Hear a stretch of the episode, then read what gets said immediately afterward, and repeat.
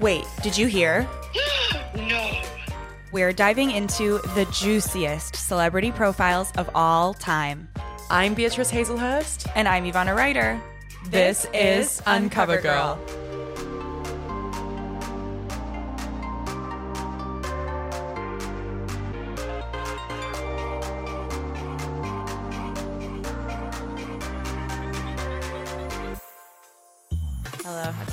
Excited for this episode for such a long time. I know. We've just had a little lunch outside. Oh, we have because we've had to gear up. Like we had to come down from our interview and then refuel. I feel like I have perspective.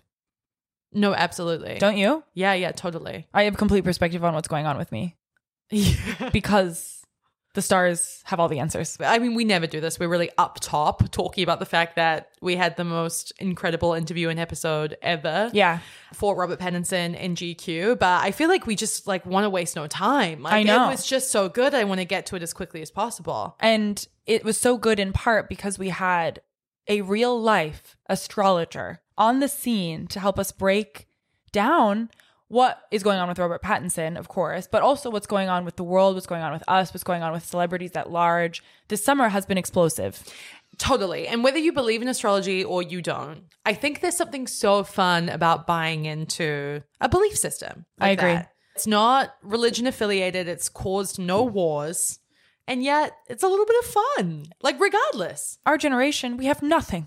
We have nothing when it comes to organized religion. No, no, no. We have spirituality, and we're just trying our best. Speaking of trying your best, how's your week? What's been inspiring you? Oh my goodness. It's been a really interesting week. Highs and lows, you know, one of those mm. weeks.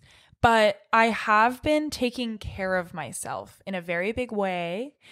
It's in part because I was on my period and I needed to in order to live another day. And so I've really come back to calming activities. I've been drinking tea in the morning. We just had a cup of tea, second cup of tea of the day. I have an art activity book that I've been working through where I get instructed to like draw all the phases of a butterfly's life cycle. So I'm just No sitting there working away on a little caterpillar, just drawing, drawing, drawing. I mean, if you were 20 years older in a loveless marriage, this would be the dream of many housewives. Oh It my would just end with a gin and tonic at 4.30. I know, truly. But instead, I'm doing it midday. it really was calming. When I told Steven to buy me colored pencils at CVS, he thought I was joking, but I was not. That's that's been my week. That's been what's keeping me afloat this week, I should say. Has your work become a masterpiece? Is it like a little I'll show you. I'll show you live. Yeah, I'll show you live. I'll show you my little caterpillar that I drew. And you tell me you tell me what you think. Adult coloring is a phenomenon, right? Like it's become endemic. This is so good. what? Is it like a paint by numbers thing? Or you just No, I, I just drew that. By yourself? Yeah. No like outlines. No. And I didn't even have a pencil. I, I was gonna like first draw it in case I messed up, but then I was just like, fuck it. I'm bringing colored pencil to page. And so be it if I mess up. This is so good. Thank you. You're I an drew growing up. artiste. I drew growing up. It's something I'm coming back to, it feels like. Can I click over to the next one? yeah, sure, I think. I'm scared I'm to see nudes. No, no. There's nothing Oh, on there. the egg. The The, egg. egg's good too. the shadowing? Thank you. Oh my god, what a talent. Oh my god! Well, both my grandpas are painters, so I grew up constantly drawing and painting and pastels. That was the beginning of my life. Well, this is an application for RISD for sure. I'm on. I'm on it. Watch out, Ben. I'm coming for your gallery. Speaking of Ben, Ben is the incredible artist that we need to, you know, periodically remind our beautiful Igos is responsible for our cartoon, our little portrait uh, for Uncover Girl. He is such a talent. oh my god! generational Incredible. talent. We've said it once, we'll say it again. He has taken on my inspiration from last week. I was gonna say, where are you at with it? yeah, I'm providing an update this week. This is a this is first time, first time for us where we have seen an inspiration span multiple weeks and in fact uh, evolve, evolve story wise. Ben was one of the people to become very, very invested with this tale of my alterations man, whose name I now know is Ricardo. And he is from Mexico, and I'm going to Mexico for weddings, and he was very excited about that. But the situation has escalated in the sense that I went back and he's excited to see me. We finally, at long last, exchanged names. And he then Here we go. Okay, first of all, he gave me a very flattering compliment, comment uh, about my body that I was like, oh my gosh, I've I've been feeling like a bit of a lump. To be honest with you, I've been feeling a little, little bit of a lump on the rock, seal on the rock, if you will, and it was just nice to nice to hear that little bit of validation. Lord knows, Lord knows, I don't get that in my relationship. At an absolute max, I get like looks looks nice, Yeah. nice, which I appreciate, but it isn't the lavish praise of Ricardo, my alterations man. So he was very very lovely to me, and then on a little ticket, he wrote his name and his number. Now. This part confused me because I couldn't quite understand why he was giving me his number. So, a little bit of a recap this man, very, very tight pants, gold chain, shirt unbuttoned down to his belly button. He's five foot five. Decades between you. Yeah, four inches taller. You know, there's there's a few things going on. I guess crazier things have happened. It's true.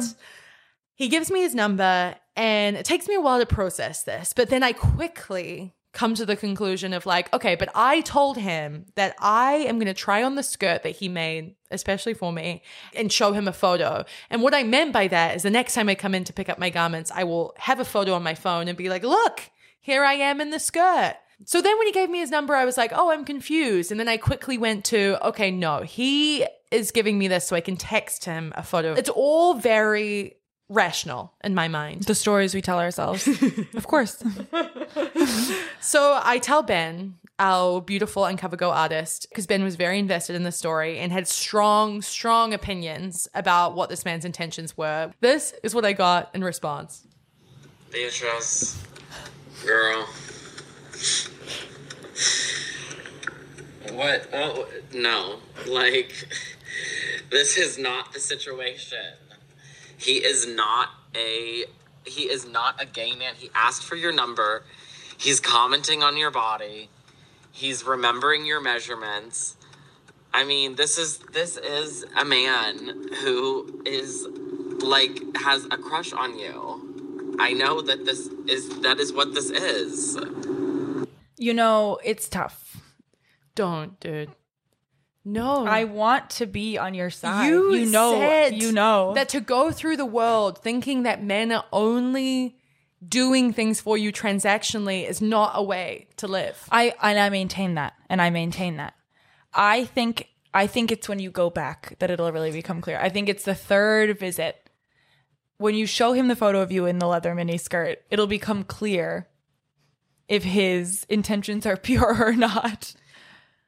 So I also updated Chris on the situation because I'm mm-hmm. trying to prove Chris wrong. He also thinks that this man is only doing this to like to, I don't know, take me out or something. And then Chris replied like, "Why would he give you his number? The free clothes are blinding you." And I sent this to Ben and I said, "Look, I'm sick of this. You and Chris are in cahoots." This is what Ben responded. Chris ate. I'm sorry, he ate. The the free clothes are blinding you, babe. You're a fashion girly at the end of the day. You got yourself a mini skirt, arguably one of your favorite types of clothing. I feel like I always when I think of you and fashion, I'm always like, "Oh, she loves a mini skirt."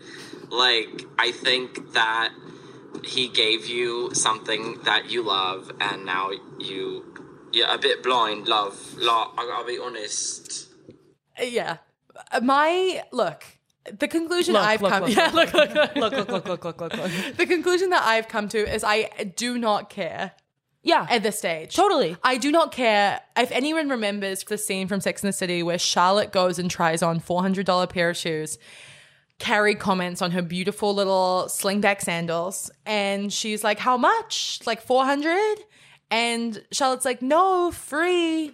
And it's all because a shop salesman likes to touch her feet when he puts the shoes on. I don't think that is totally applicable no. but I would, without a doubt, let a man rub his little hands all over my feet if I got shoes. And Oh, yeah. it's not even an ethical dilemma. No, it's no, not no. a question. It's, I wouldn't have to think about it. No, no, I wouldn't have to think about no, it. No, no, And I think that's what separates us from others. Does that make us Charlotte. what immoral? I don't know. I think it makes us fun. I think it makes us open minded. That's what I think. I'm not here to judge. No. Not your alterations man, not the foot man. I'm not here to judge. And ultimately, like outside of this mini skirt, I'm not getting anything for free. I'm not getting anything off the top. no. This is just it's a it's a little flash in the pan gift, a, a loyal customer return on investment, if you will. Yeah. You know, I think what we could do, I could go to him. this is where this is where we you gotta see. go. You gotta I go. gotta go because I have some things I want to alter. Mm-hmm. I'm inspired by you, and I have a few things that you know. It's like things you don't reach for because they don't quit Fit properly, Yeah, they don't fit quite right. So, I think that's genius. I think you I go. do it. and I see if he calls me baby. He will definitely call you baby. He's mm-hmm. using it as a stand-in for a name. Yeah. like that is without question. Okay. you know, it's like me saying to like a, way to like "Thank you, Angel." Like it's this, it's the same thing. I don't know your name, but I want to endear myself to you. Oh my gosh, wait, this happened to me recently where I it was like a the, the cutest miscommunication of all time. I was checking out buying coffee at a coffee shop and I said thank you uh, because they I had asked a question of some sort and I was like thank you gorgeous like that sounds perfect and he thought I said thank you gorgeous like thank you gorgeous and this sweet man was like you just made my day. Like, thank you so much. Like, I cannot tell you. Thank you so much. Straight man. No. Oh, okay, I don't okay, think so. okay, yeah. No, no, no, no. And it was the sweetest thing that's ever happened. I, oh. I was like, oh. You correct him. I was like, like, oh no, oh, I no, meant like no. thanks for the, like gorgeous information. yeah. Oh, did I tell you about my coffee shop experience? No. Oh. Say it. Say it out. Speak it out. You know when they have a loyalty, a loyalty. Of course. A loyalty.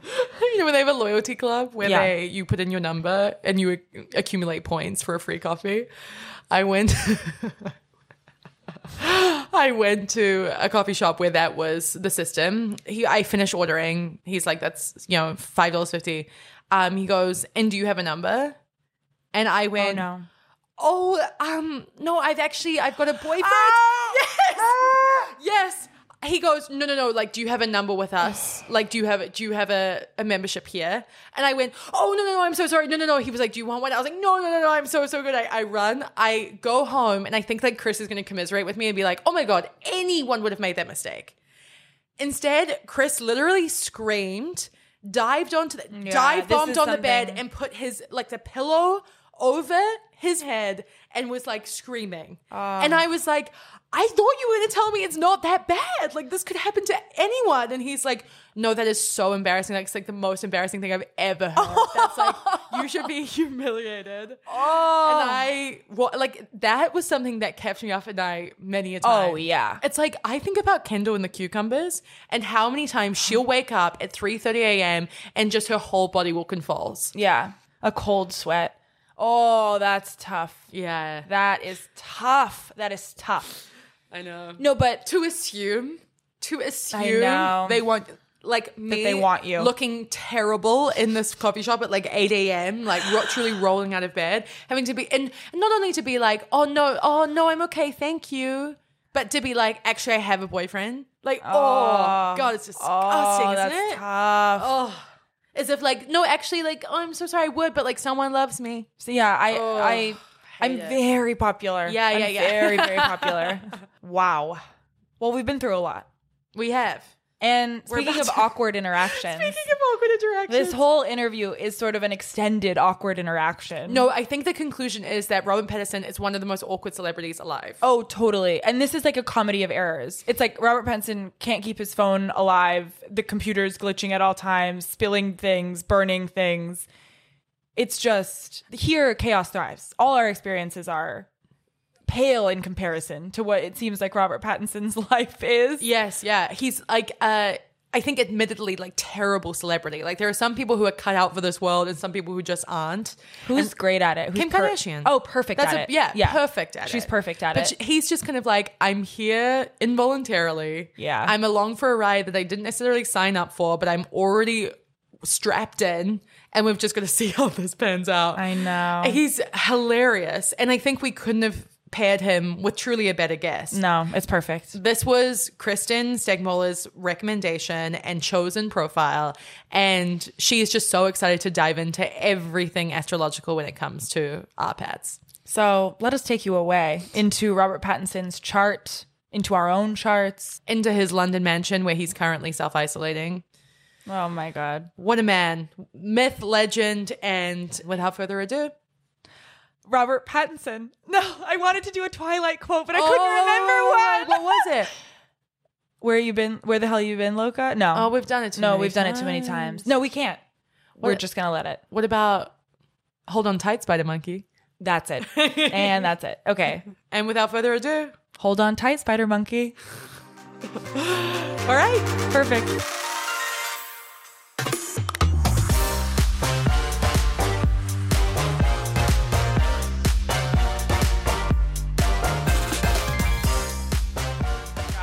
This is this is big this is big for me This is, I mean, this is big for us. We've been is- looking forward to this. Oh my god, we've been looking forward to this. Well, I, I, we need to introduce you because you are one of the most exciting people in Los Angeles. This is Kristen Stegmola. I've never said your last name out loud, I feel like. Do I But say you it nailed right? it. It's Stegmola, Yes. right? yes Because there's an E in the middle that always throws me off. And I think it should be like a stage, like a stage moelle. oh okay i like that interpretation it's actually like it- it's a mouthful but you said it perfectly you pronounced it perfectly a german ancestor came to texas with a name with like three umlauts in it and they're like here's what we're gonna do we're gonna turn all of those umlauts into like four or five other vowels and that will be your name going forward It gives you a, a mystique. oh, totally. Untraceable. It's very NPR coded. And when I got married, I'm like, okay, do I go the extra step and hyphenate to be Kristen Stegemoeller Hood? Like, do I Whoa. do I do I do that? No, I didn't. That was too much. Hood is powerful. Your husband's last name is very powerful. it really is. I mean, his is like Chris Hood. It's like Yes. boom. Isn't that, doesn't that hit you? Mine Oh is my like you have to use like circular breathing to get like all the way through the name. you. Oh have my to God. use like breath control to like reach the, the conclusion of it. well, Kristen is an incredible writer. We met because we worked at paper together. I was on the East Coast, she was on the West. We developed like a long distance over Slack relationship. I know those were the days. Those were the Uh, days. The late 2010s New York media, the truly the last gasp of of that industry holding on. the death And- rattle, really. Yeah. That Slack notification was in fact a death rattle. Like, dude, um, but she is like an astounding mind. Her vocabulary is unbelievable. It eclipses truly anyone I know. It's uh, unreal. And now she is almost a full time astrologer, but also a podcast host. Oh my God, Club Cosmos. We absolutely love it. Oh my god. Smash that follow mm-hmm. button. I on mean- over. changed my life. I'm standing here, and this is the closest I've ever felt to standing before someone completely naked because after listening to your Virgo episode, it was like, oh, okay. So she may not know me personally, but she does know the inner workings of my mind, all my motivations, how I am private, behind closed doors. So I highly recommend if you'd like to get to know yourself to go listen to the episodes that are about your star sign because Lord yeah, Almighty- no one Wow. sees you quite like Kristen. No, I was seen. I was really seen. Incredible work on the podcast. you. Yes. Oh my Well, God, I'm sweating. So are we. Thank you for all those sweet words. Say more. Um, yeah, I was so blessed to meet uh, Beatrice back in those paper days, and she is basically the only thing I took with me as I packed up packed up my things and left media forever.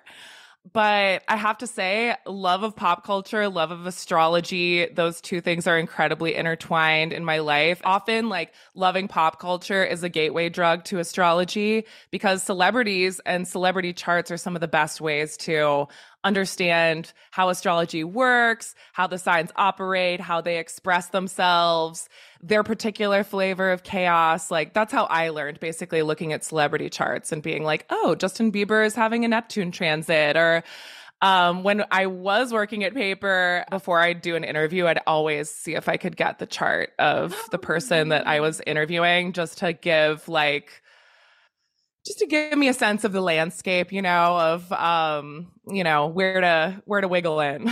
That's so funny. I also had the I don't know if you've had this experience too, Ivana, but I would say, and you're a like you're a Gemini. And then every without question, every interviewee would be like, and what does that mean? Like, can you tell me like can you give me a reading? Help me, help me. Good luck in your ventures. People love to hear about their chart. Oh yeah. Yeah, they do. I'm so glad that astrology's become popular in many ways. In other ways, it's like there's a lot of like very sus, like TikTok astrology happening that might lead you uh, astray a little bit. But the best part about astrology is introducing that in conversations like that because ultimately people are really just curious about themselves. And when you get if you t- if you like introduce it's like oh yeah you know gemini super social bubbly talkative like ruled by the intellect and ideas and trends and like obsessed with like minute to minute information people will really open up. They'll be like, yeah, I've always been blah, blah, blah, blah, blah. Like people really love to be reflected in that way. And it's like a really good, it's a really good way to get people to open up. Do you have the same experience as Ivana when you leave a party and no one knows a thing about you, but you could literally write a, a bio of every person in the room? Yes. Yes. because that I also learned that Ivana is the Cancer moon, uh, like moi, which means that there's just a constant awareness of the emotional subtext that's happening in any room. There's the clocking of like, oh, her voice cracked when she brought up her boyfriend, and like, oh, her, and like other. other yeah. signs have this level of like perceptive ability um in different ways like virgos too which also you're a virgo can be just like hyper observant. But that cancer thing, it really just gives you the like read of a room, like you're tapped the fuck in. And if the vibes are bad, it's pretty hard for you to not pick up on them. or if the vibes are great, then you're having a whale of a time. Oh yeah. Hard on the heart. Oh my God. Just yeah. walking in an open cell, just any ready to receive. For for people that aren't super familiar with astrology, before we dive in, can you explain like the significance of the big three, what they kind of Yeah. Mean? Okay. So, as with all things astrology, there's so much lore where it's really like, oh yeah, to like understand what's happened, what's happening in like this one scene in season four, you actually have to like watch all the way from the beginning. But a great entry point for anyone in astrology and the way people most most people kind of learn about their astrological profile is through their big three: their sun, their moon, and their rising sign. Your sun sign is your ego, your will, your energy body in the world. It's kind of the thing that you spend your whole life becoming. It's your light and the way that you shine in this world. And what house that's in and what sign that's in describes the way you shine and the kind of arena of life that you shine. Your moon talks a lot about your inner landscape, your nurturing self and the way the way that you nurture others and need to be nurtured your self-care practices and your inner emotional landscape and needs. Um and then your rising sign this is what the birth time thing is all about. The birth time what the time of day you were born uh the minute you were screaming out your first little cry as a baby there is a sign that is rising above the ecliptic which is kind of like the imaginary line of the horizon on Earth. And that determines your rising sign. It changes about every two hours or so, which is why birth times are important to be precise. So, your rising sign, there's this famous astrologer that I think describes it beautifully that's like the stained glass window through which your the light of your sun shines through. So that's sort of like your immediate mm. personality, like the first things that people clock about you. Some people call it a mask, but it, it's it's really not like it, I feel like that is kind of misleading because that makes it seem like it's not authentic to you. But your rising sign is like steering the the ship of your whole life. It determines where all the houses go, where all the planets in your chart land, and it's really all about you as opposed to maybe like your purpose, which is the sun. How do you relate? I mean, if I remember correctly, you are Capricorn sun, Gemini rising. Cancer Leo moon? rising. Leo rising, of course. oh my god. How always- dare you? I know. Because Chris, your husband Chris, is Yes, Gemini, he's a so- Gemini freakazoid. yeah, that's right. That's right. That's where I got it from. But no, how could I forget? That's it's very Kylie Jenner of you to be a Leo. I mean, maybe the comparisons between me and Kylie really stop there, but um, it is significant there. Do you feel Um, like you you really relate to the components, the characteristics of of those three? I mean, yeah, and they're kind of at war with each other in ways that are interesting and compelling. And like we'll see, everyone's chart is so complicated. Like lots of people, their entry point is just like their sun sign, and that's like the month that you were born in, essentially. And of course, they'll read some horoscopes that are all very like, oh, yeah, you know, you mm, matters of the home may be significant this month, or like, you'll feel good today. And they don't relate. And that is because number one, your horoscope is written for your rising sign. So always read for your rising sign. That's a big astrology hack. Number two, I've learned that recently. Yes, like that's how they write them. Um, because when they're talking about what's happening in your chart, like the matters they're having, that's all determined by the houses. So, um, which is determined by your rising sign. So people get their sun sign and they're like, okay, I don't really feel this, or like I'm a Leo, but I'm so low key and I'm not really like about that kind of like exuberant performance, whatever.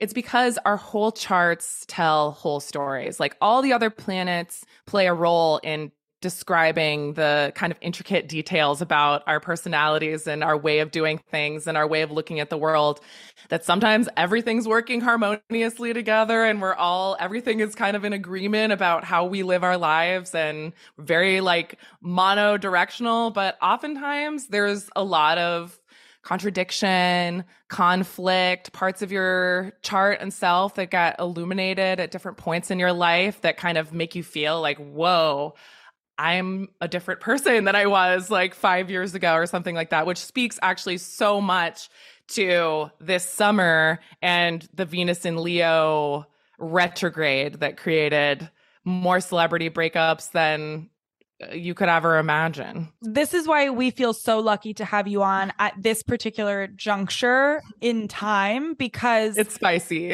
it it oh my lord this summer has felt like astrologically wild everyone i know is completely transforming their life for sure. every celebrity i know has ended their marriage of 50 years Losing Mhm. jobs, Mhm. losing Yeah. relationships, moving, all the things. I mean, yeah, scandals afoot. So if you could help explain what's going on and why everyone broke up. yeah. When I say everyone, it's like it's Travis and Kylie. It's uh Hugh Jackman and his wife of 27 years. I didn't hear about that. Yes. yeah. Deborah. I have a list. Oh, Oh, oh yeah. my gosh. I have a list of Joe. Jonas, Sophie Turner. I feel like it's one that's very in the news right now. But Ariana Grande and multiple marriages. I know. So please, Yeah, exactly. She left a lot of shrapnel. yeah, shed your wisdom. Uh, there's so many more. And I mean, you named a lot of the big ones, but really it's like Britney Spears and Sam Asghari, Rosalia and Oh. Rauw Alejandro, Yes. I Sofia know. Vergara and Joe Manganiello. Yes. Wait, Ricky Joshua Martin- Jackson? That was Yes, yes. Oh wow. And Jodie Turner Smith. Jodie Turner Smith. And Bill de Blasio and Chirlane McCray not only breaking up, but being like, and we're open, by the way. um, What's so crazy is like this is not like a Travis and Taylor Swift situation. This is literally like relationships of 20 years, like decades long relationships. Yes, it's not just the Taylor Swift and Matty Healy. It is like the relationships that make you believe that two celebrities can be married. All of those have crumbled this summer. So let me give you some context. Venus went into Leo on June 5th and will be there. Uh, I think by the time this comes out, it finally will have moved on to Virgo.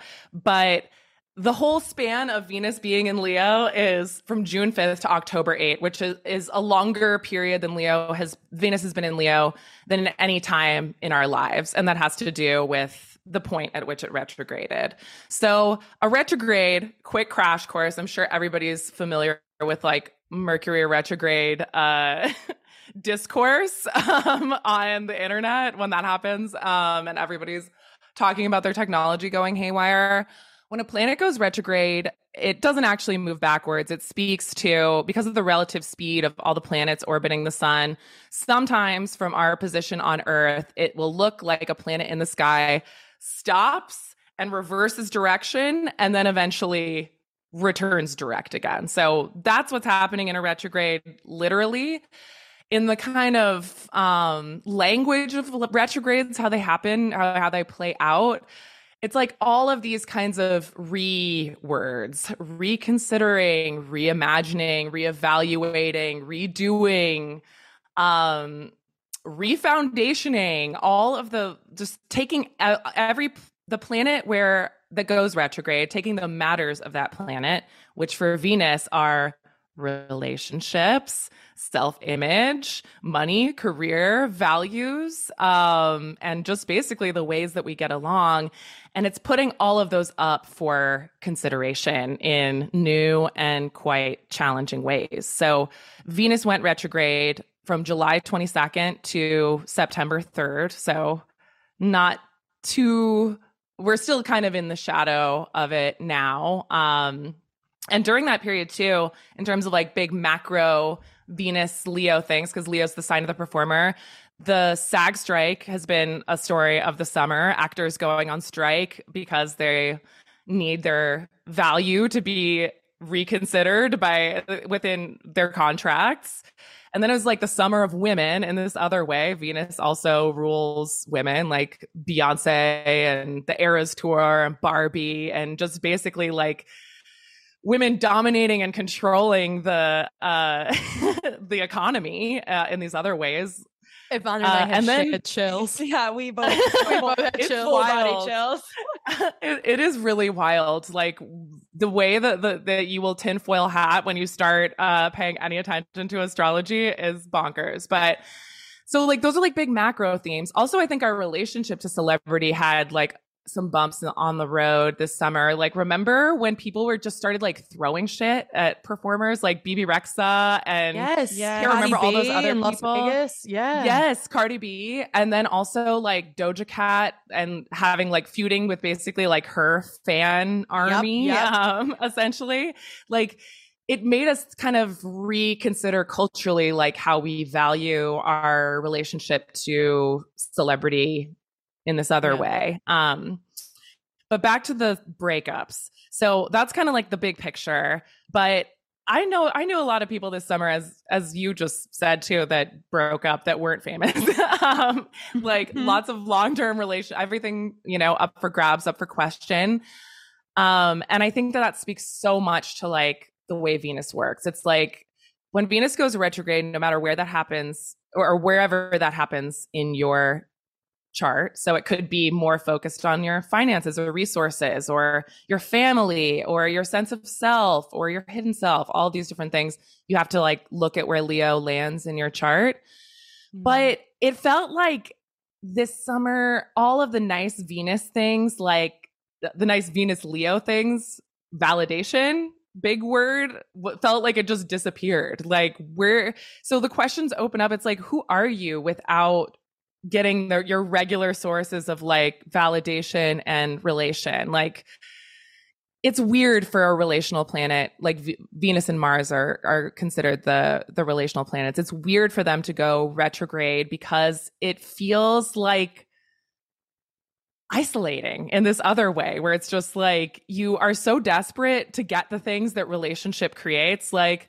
love and happiness or money or a sense of self-worth. And it just felt like the tap really turned off there. And i think that that um really reverberated inside of people's relationships and love lives where it's really kind of like a a last straw. Like if all the sweetness is kind of like momentarily turned down from life like the extra juice um, that can kind of help you keep going on in relationships that aren't right for you if that goes away then it's time to break up and mm. not to get even deeper into astrology stuff, God bless you in advance for editing this, Beatrice. Um, but another component here is that the nodes changed signs in the middle of the summer, July 17th, right before the Venus retrograde.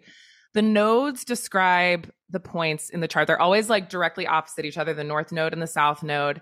They are the points where eclipses happen. Like they describe, they're like the mathematical points where um, a total eclipse can happen by latitude and longitude in a chart. And they stay in a sign for like a year and a half.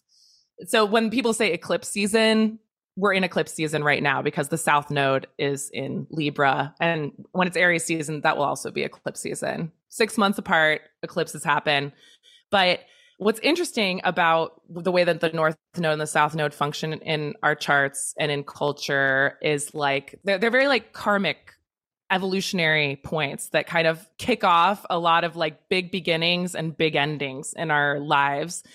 And wherever the north node is which is in aries right now is kind of pulling us like evolutionarily into a place of more like independence self-actualization personal focus and personal drive and the South Node in Libra is sort of like draining, dissipating, challenging the Libra ways of being, which is very compromising and relational and, you know, thinking about us instead of me.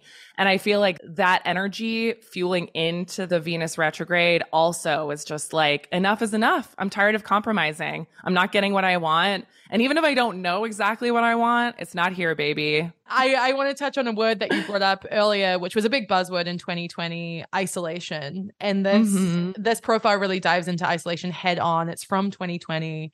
It's Robert Pattinson conducting an interview and self shooting his own portraits uh, for GQ mm. magazine. And we're so excited that you chose this one and so excited to get into it with you.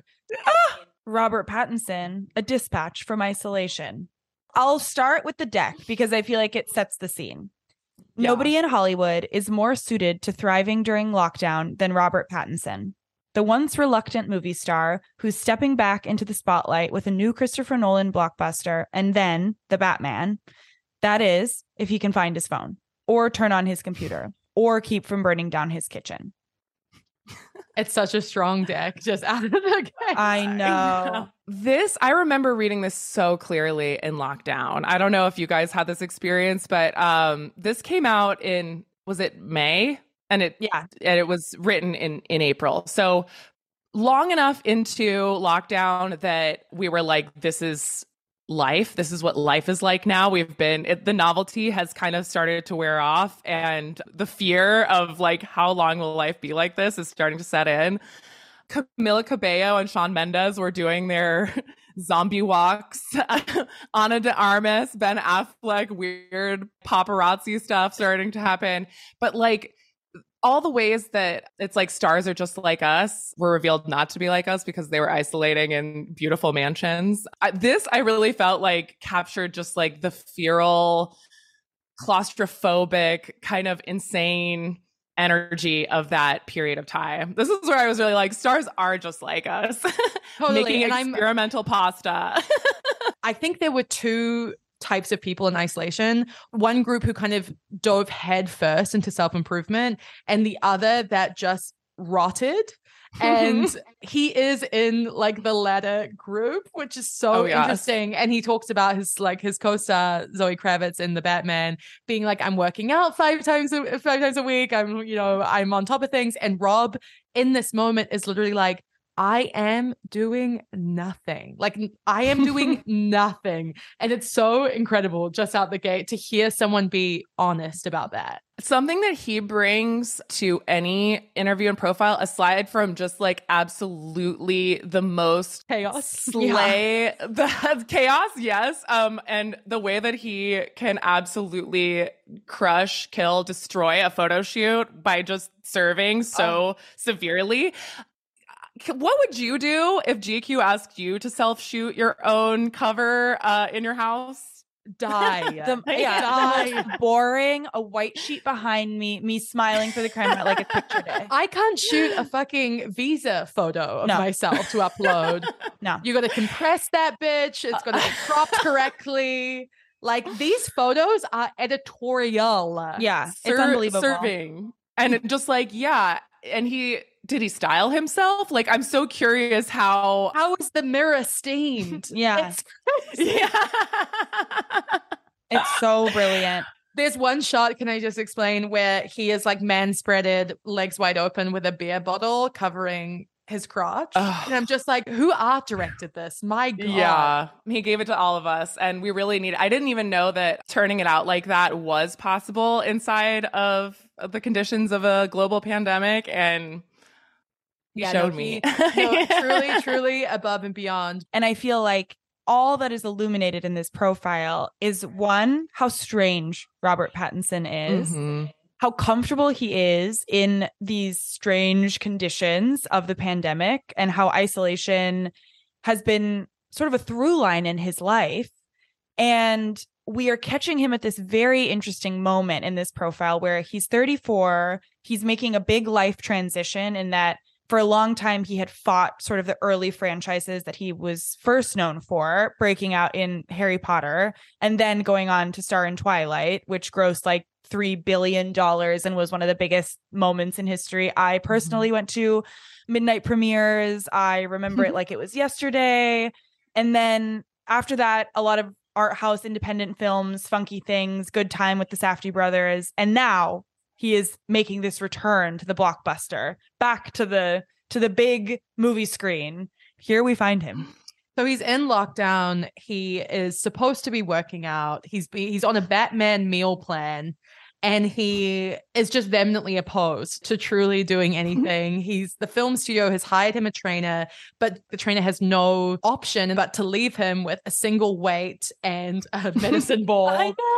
and Rob's like, I don't want to have to fucking do this. Like James Dean wasn't shredded. Like why why? why do I have to do it? And it's obviously, as we mentioned, in direct contrast to so- Zoe Kravitz, who, like so many others, was like, I'm going to take this time to either get ripped or, in the case of many celebrities, I mean, get a facelift, get a Yeah, get get some work done, done. work done. I mean, what a blessing! I know. to be alone. But he's basically spending his time wandering around the house, and he's like, I can't really remember what it was like before all of this and one a quote that really stayed with me and i i'm sure it did with you too kristen is i just realized everyone is so so vulnerable to isolation it's quite shocking Yeah. it's very profound in many ways He is. Well, he is so like his chart is fascinating. He is a Taurus, Taurus rising and Cancer moon. But like he has a very interesting chart that I think captures the duality uh, that's represented in this. Like when he's talking about basically like I was actually built for isolation. I was made for this.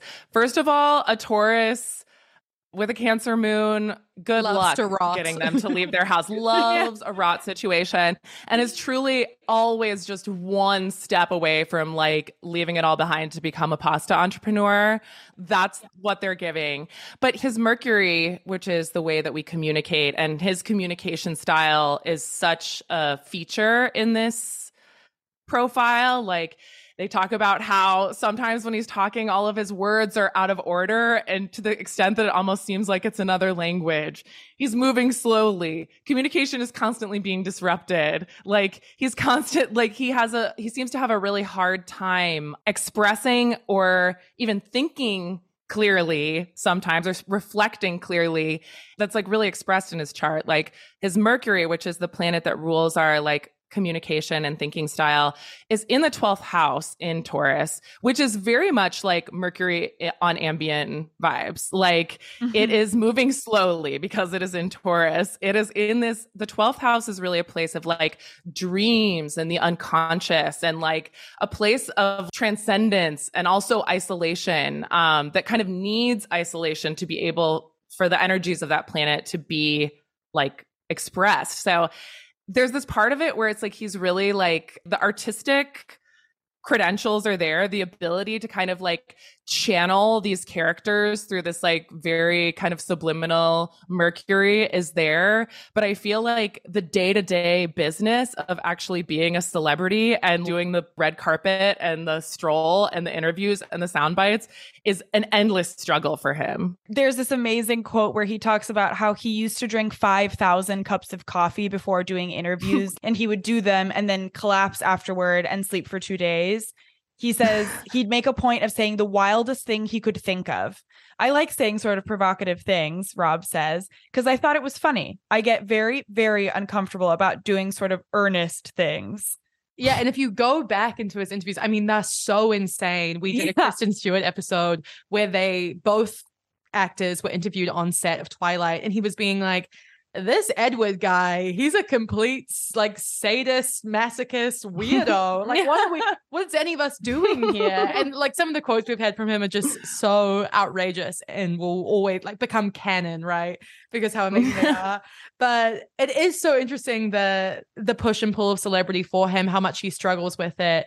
But also he is totally removed from ego. Like he mm-hmm. he has no airs. He talks about going into every movie and trying to pull out every single time. Like he's shitting himself when he gets cast and he goes through this like real roller coaster of emotions of feeling so excited. And then just before it's set to shoot, he literally spirals and calls his agents and tries to back out. And they're like, no, no, no, you're locked in it's it's just so fascinating and also the fact that he is obviously an artist in so many ways but seems to not really even understand the significance or the impact of his characters his roles the movies themselves. He has mm-hmm. no idea what Tenet is about the Christopher Nolan film that's coming out. And it's a huge point where the interviewer's like so what can you tell me about the film? And he's like nothing. Like i don't know what it, i don't know what's going on in it frankly. That's such a great point about him kind of having just this lack of clarity, very driven by the creative process of you know becoming this character. And it's interesting too with that mercury thing. I read the subsequent gq profile when batman actually came out which is equally nuts and quirky and insane. But the director of batman says that he never uses his actual voice in his, any of his roles and that his voice is like his entry point into the character like coming up with a voice which is just so like okay. Um, but speaks so much of that like 12th house uh, mercury thing which incidentally kristen stewart has also a 12th house taurus mercury No way. they like come at it from kind of different angles. Like Kristen Stewart is so Aries, Gemini rising, Aquarius moon. Like she's much more, she's much more comfortable being public in that way and like that expressive mode. It's interesting because there's like the part of Rob's chart, like with his moon and all the Taurus, the sun and the Mercury, and it's pinging off all of these like dreamy, connective, emotional, artistic planets. Yes, we love that. But the ruler of his chart, because he's a Taurus rising and Venus rules Taurus, is Venus. And that's in Gemini. Chaotic, lies for fun, mm-hmm. runs at the mouth, Gemini. And it's opposite Uranus, the planet of like disruption, innovation, sudden change in Sagittarius. So there's like this tension there too between this desire to just embody the role, express his art, and go home. But then there's like this kind of like resistance to being like pigeonholed or buttoned down in any kind of way, not even like he even knows who he is. That opposition has this very like fun performance art. Are you fucking with me for your own amusement vibes? A kind of an edge lord quality, rebellious. And it feels like it goes really counter to that like Venus desire to be liked and to relate, heartthrob, leading man image. Like he really wants to be slippery. a quote of his in here that I feel like is exactly that, where he's talking about realizing that casting agents obviously factor in the way you look. And so he says, if you're tall, kind of floppy haired English guy, went to private school and you start acting, well, you're in period dramas. But I don't like period dramas. And so you fight against that. At some point, he figured out he was getting offers for the blonde guy when he wanted to be the other guy. Rob says, I basically always wanted the roles for which call I basically always wanted the roles which called for skinny guys with black hair. Not the Chris Evans of it all, if you No. will. No. Yeah, I, the authors of this profile also goes on to reach out to Christopher Nolan directly and be like, okay, so Rob says he knows nothing about Tenet, but is he just fucking with me? And Chris Nolan replies like, I mean, he's kind of always fucking with everybody. Like with Rob, you truly never know what you're going to get. The only thing that's consistent and predictable is that he will rebel against whatever you expect of him.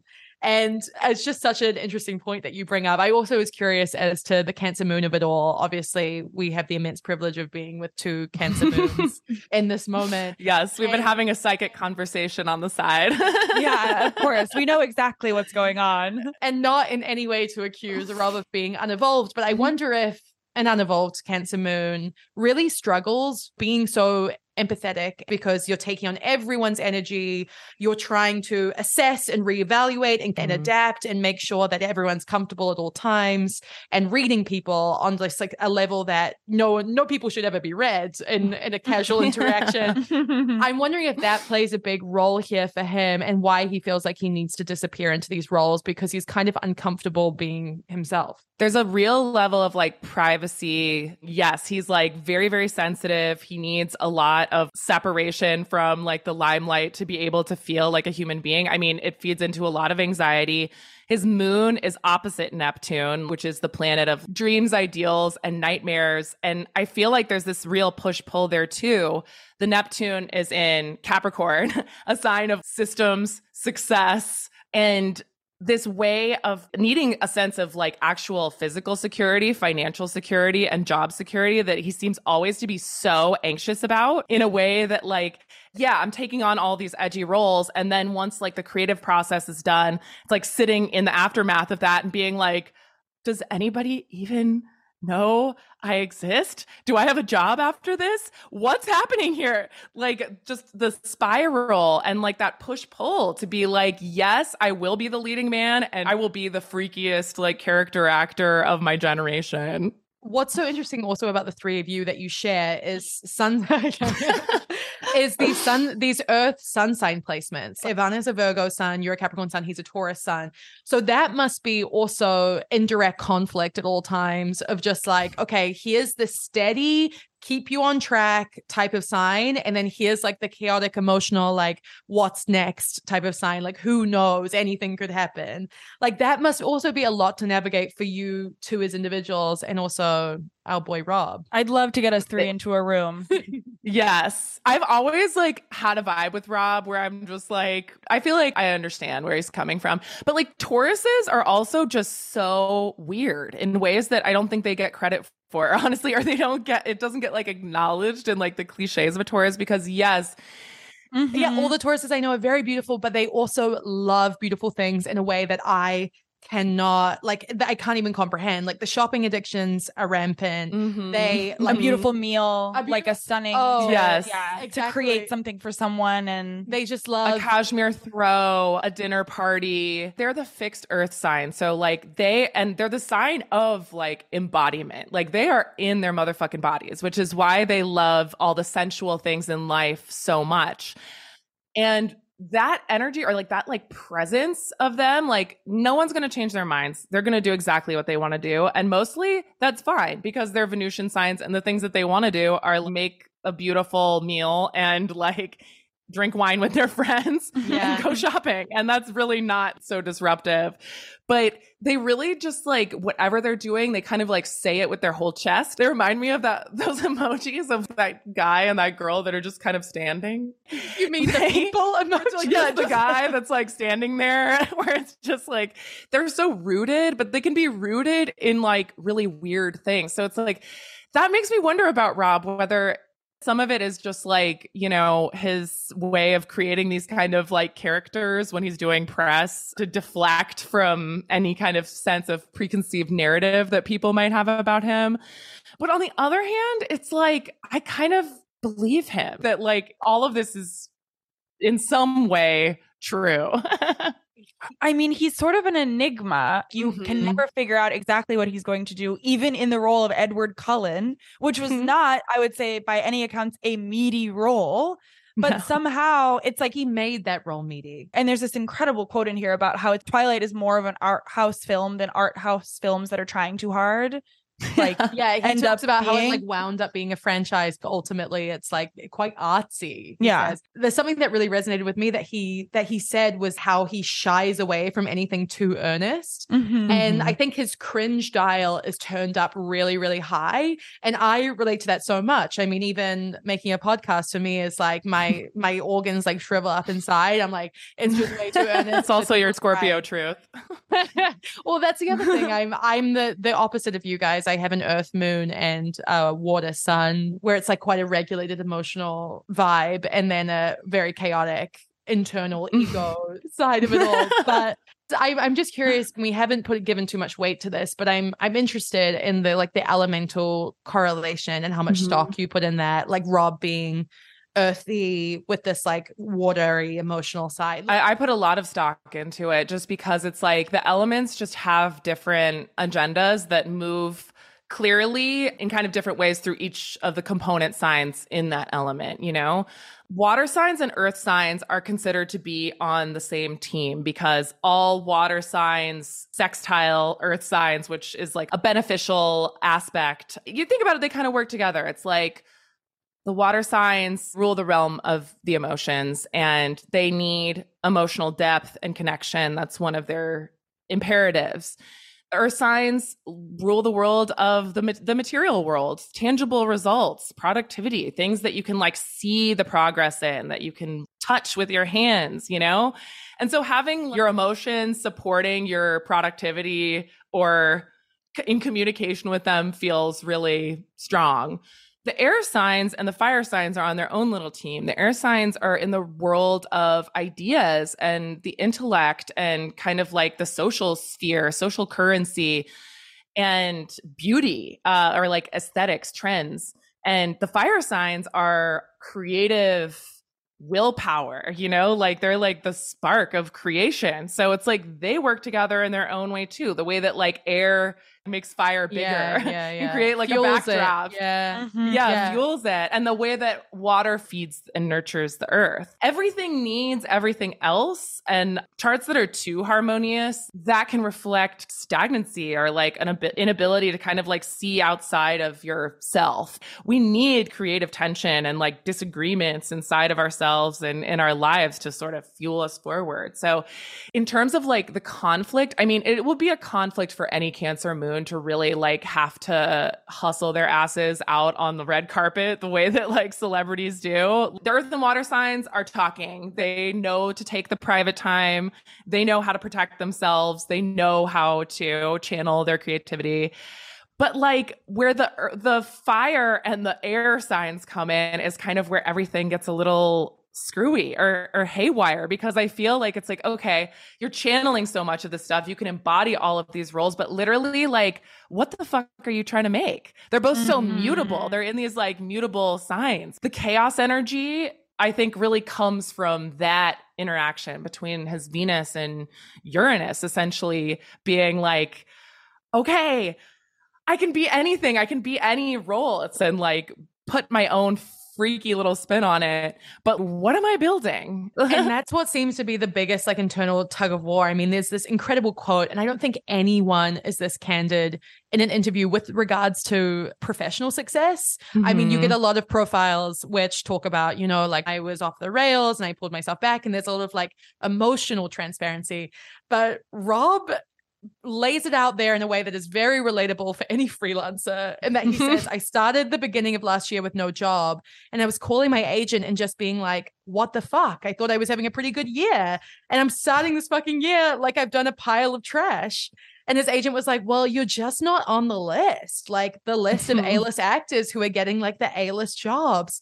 And he was like, Everyone thinks you don't want to do any of this stuff. And Rob's kind of like, Well, I don't. I also want to be like, I want to be on the list. And I feel like we deeply relate to that Oh, sentiment. Oh, oh God, yeah. Oh yeah. Every day. Every day. Every day. I That's a push want pull. to turn down the A list jobs. yeah, yeah, that's what it is. I know. I appreciate that. We never get that in a profile. It also seems like It's so real. he's so real. He's coming to actual lived conclusions here. yeah. And deciding what he wants to make. And the end of this profile, what he wants to make is a pasta that you can hold. that's that's that's where we come to eventually. Wait, take, us- take us through the pasta timeline. yeah, pasta please. The through line of it all. piccolini cuscino, or The- whatever the it's called. Yeah, the I believe it's the piccolini cuscino. No surprise at all that we were talking about a pasta in an interview with a Taurus. Oh my I God. like, Yes. As you Comfort said, food. Robert Pattinson has had a business idea. Mm-hmm. He feels as though pasta has not been given the fast food treatment in the way that burgers and pizza have. And he's trying to figure out how to capitalize on this. And so the thought, the big idea is how do you make a pasta which you can hold in your hand? And so what is born of this, and this is not like a harebrained idea. He has acted on this. He has met with Malay Massimini, who, you know, Sugarfish is one of the co-founders, and Uovo, which is like a renowned pasta restaurant in Santa Monica. And he called him up and told him his business plan, which was a pasta that you can hold in your hand, dubbed piccolini cuscino, which means little pillow. and with this GQ writer, is like, I'm gonna show you how I do it. I'm gonna give it a go on FaceTime. I think what's also interesting is that he says that he can eat anything out of like a bag. He could totally eat out of the trash. It's Like, very boy tuna out of dinner. the can. it's Yeah. so boy dinner. He's like, I'm on this meal plan for for Batman, and they make me eat like oatmeal with protein powder, and I don't even mix it in. I It's don't so even care. yeah, tuna out of the can with Tabasco on it. Like he's just like whatever raccoon vibe. Um, And so he's like explaining the process, which seems also insane, where it's like, oh, I needed breadcrumbs, but they didn't have breadcrumbs. So I just got cornflakes, which is not quite the same thing. No. and he got just pre-sliced cheese and he puts on some latex gloves and pulls out some sugar, aluminum foil, and basically starts making this insane contraption. Puts the tinfoil into a microwave, destroys the microwave, Oh. lights his glove on fire. It's like absolute chaos. The writer honestly just seems like he is, it's like a transcript of the events that he witnessed. And it's sort of a perfect metaphor for everything that they've been talking about, which is like, I don't know what I'm doing. I have ideas. I I I want to throw my whole self into this, but I'm going to get burned in the process and I might destroy everything around me, but it's kind of funny at the same time. I was lolling at this Yeah. point in the profile. I come back to just truly an incredible vignette that I heard about Rob that he was shooting in Spain and had like an absolutely obsessive fan who would wait outside of his apartment day and night, just waiting for him to come out. And he was so quote unquote lonely at the time that he decided to take her out to dinner and have a real conversation with her. He talked about himself the entire time, and she never again showed up on his doorstep. And this is this amazing quote that I think really sums it up from Robert Eggers here, where he says, Rob's so beyond dry that it's like meta. You're like, is that funny? I have no idea what's going on. Is he making a joke with all of this? Or is he being sincere? You just don't know. I think it's both. Ultimately, I think I think he really wants to make this pasta because he walks through the steps of making this thing, and it's like you need sugar. Sugar is so important, and it's It like, like makes the crust. He made this like horrible squished burrito of just like cheese, pasta that he'd put in a microwave, sugar and cornflakes rolled up in uh in some tin foil, and he like burned PC on it for like piccolini cuscino. And then he threw it in the microwave that exploded. Like It's it's so insane. it's beyond. He says, I'm really trying to sell this company. I'm doing this for my brand. He's co- this, I was gonna say he's commandeered a promotional piece of press for some of the biggest movies in the world to talk about Piccolini Cuscino. It's so insane. I think the standout moment for me, Rob sighs not once, not twice, but eight separate times within this interview. Like he sighs heavily. He sighs again. Yeah. Let me tell you. I'm also so curious your take. So he's been with Suki Waterhouse. She is Oh. referenced briefly in this profile as like the girlfriend whose apartment he's living in in London. Is she called out by name? I forget. No, I don't think so. No, never no, name no, checked. Okay. No, as you said, it's clear that his Mhm. personal life he keeps very personal and precious to him. They are not out there doing interviews with each other. The one time he did bring her up was about the Batman, and Jimmy Kimmel fucked it. Have you seen this interview? It's just Jimmy Kimmel, uh, you bastard. you bastard. Robert Pattinson, the one time I swear to God, he was like, I was so nervous about the Batman, and my perspective on the film changed completely watching Suki watch it because she is not someone who's into a superhero movie. And he watched her be completely, you know, entranced by it, get emotional at times. And he was like, oh my God, like it's all going to be okay. It was like this huge moment of like, okay, I'm fine. She cares. She loves it. And then Jimmy Kimmel was like, "Oh, was she hot for you after? Because you were the ba- like, because she must have been real hot for you as the Batman." No. And then he was like, "Yes, but she's a Capricorn, from my under." She has one of the craziest charts I've ever seen, honestly. It's just stunning the way that astrology, like, you never know what you're going to see when you open up someone's chart, really. And sh- not only is she Capricorn, but she is Capricorn with like her sun sandwiched so tightly in between Pluto and Neptune, these two huge, consequential, generational outer planets. And she's got her moon in Aquarius, which is directly conjunct Saturn, another outer planet. And then she has like her Mars and Venus and Sag and, and Mercury, which makes you think party, good time, lawler, like free spirit bohemian, and which is kind of like the the general aesthetic that she portrays like in her Yeah. music career. But a Capricorn can never fully embody that behind the eyes. There's not a lot of live, laugh, love in a Capricorn. And I say that with love as a Capricorn. Um, with Sagittarius placements, it's you find like the idea of like impulsivity and freedom and expansion very beautiful and that's like your ideal but like poetic. yeah. poetic mm-hmm. yeah but it never like have you watched any of her music videos or anything Like Yeah, yeah, like it I- never quite hits. I- Vaguely performative in that way. It's What it's if I was yeah. fun? exactly what if I was what fun? if I was fun but behind That the is the it's most like, brutal read of honor Oh my god! What Virgo's if good I for her, baby. She'll cut right to the heart of it. But that is so true. What if I was fun? Because it's just like Neptune is right on her sun. So there's a lot of just like kind of confusion or mistiness around her sense of identity and self. And Pluto's there too, which is like all about these kind of like depth transformations and like incredible metamorphoses. It's like that's a lot of pressure to be having on your Capricorn sun behind the scenes and to be like, you know, waving scarves around, you know, like behind the scenes, there's like too much. There's just like, there's too much. Like, and Capricorns are so controlled, even like subconsciously. It's like, Yeah. they want to make sure that everyone is looking at them and i would die to know her rising sign if anyone has any intel please pass it along um if anyone's got a birth time Agos, you know what to do. down. there's just a reserve that essentially can't be projected yes what if i was fun that's No, the that- it's perfect like- read it's it's cosplaying the cool girl, like the cool, like crazy, like un- like you never know what I'm gonna do next, cool girl. Whereas Rob is that girl. Like Yeah. Rob is He's the it that girl. He is the it girl. It's something unquantifiable. You cannot pin him down. And oh my god, this was such a joy. Like this was an incredible joy to read, an incredible joy to have you read aloud Oh for my us. Thank you so much, Kristen. We are so grateful.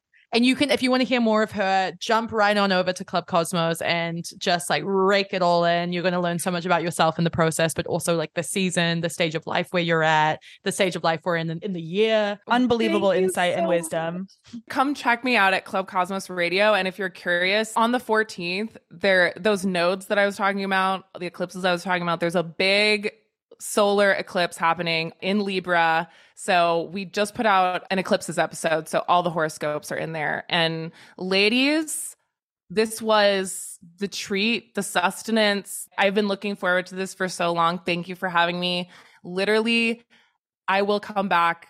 Just call. I'll be here. Oh, you and, we know we'll need you. you are welcome back anytime. You are truly a cousin of the pod, like a close, close relative. Keep it in the family, baby. Bye, babes.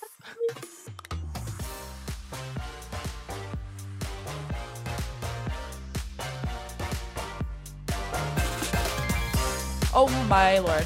God, she's good, isn't she? and she's coming. She's coming back. Oh yeah. We're getting oh my that- god. No, we're we're, gonna that go back. We need some insight quickly. It's so fascinating. Did you learn a lot about yourself? Do you I really like- did Yeah. actually, and I just feel like I really tapped into the. I mean, it was by luck alone that we're all Cancer moons, so I got to figure out what I, you know, how I'm like. And Earth, Sun, Cancer, Moon, the three of you sitting there holding hands I in candlelight. Feeling everything. Yeah. feeling everything in a room. He is now like that's my takeaway. That's the man I I want to meet more than anyone else. I agree. That needs to be, I think, our new rating system. Do you remember how early on in the series, Yeah. we like we rated profiles, and then we just did away with it without Yeah. any explanation? No, we just stopped. stop.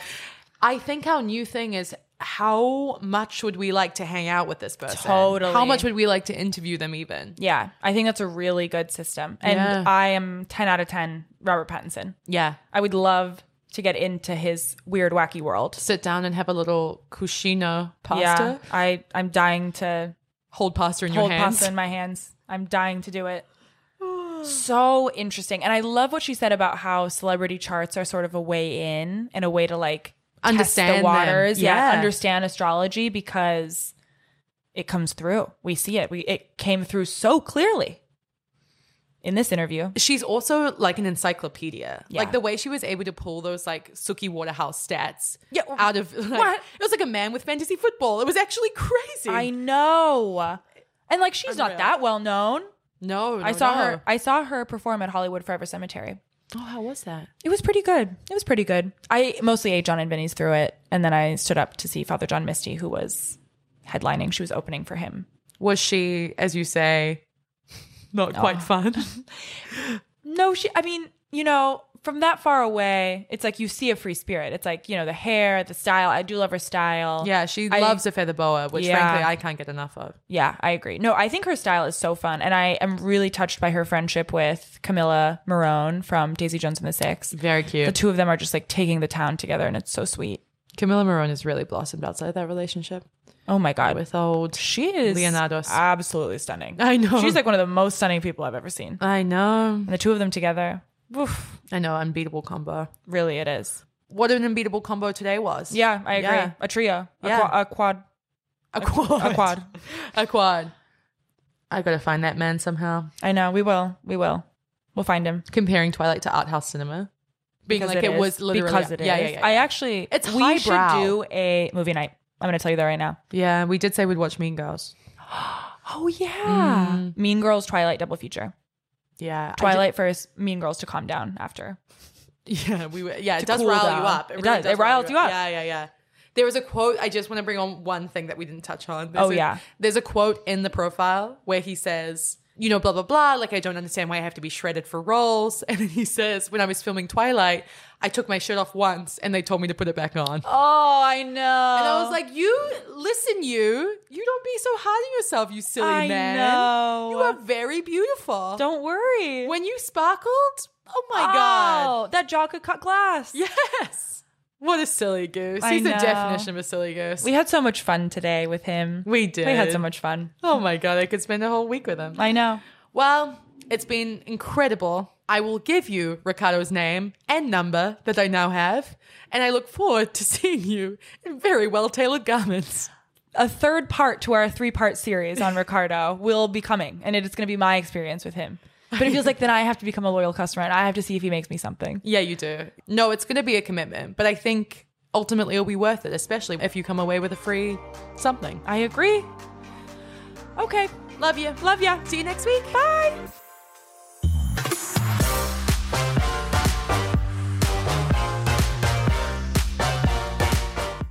Say goodbye to your credit card rewards. Greedy corporate mega stores, led by Walmart and Target, are pushing for a law in Congress to take away your hard earned cash back and travel points to line their pockets. The Durbin Marshall credit card bill would enact harmful credit card routing mandates that would end credit card rewards as we know it. If you love your credit card rewards, tell your lawmakers hands off my rewards. Tell them to oppose the Durbin Marshall credit card bill. For the ones who work hard to ensure their crew can always go the extra mile, and the ones who get in early so everyone can go home on time, there's Grainger, offering professional grade supplies backed by product experts so you can quickly and easily find what you need. Plus, you can count on access to a committed team ready to go the extra mile for you. Call, clickgrainger.com, or just stop by. Grainger, for the ones who get it done.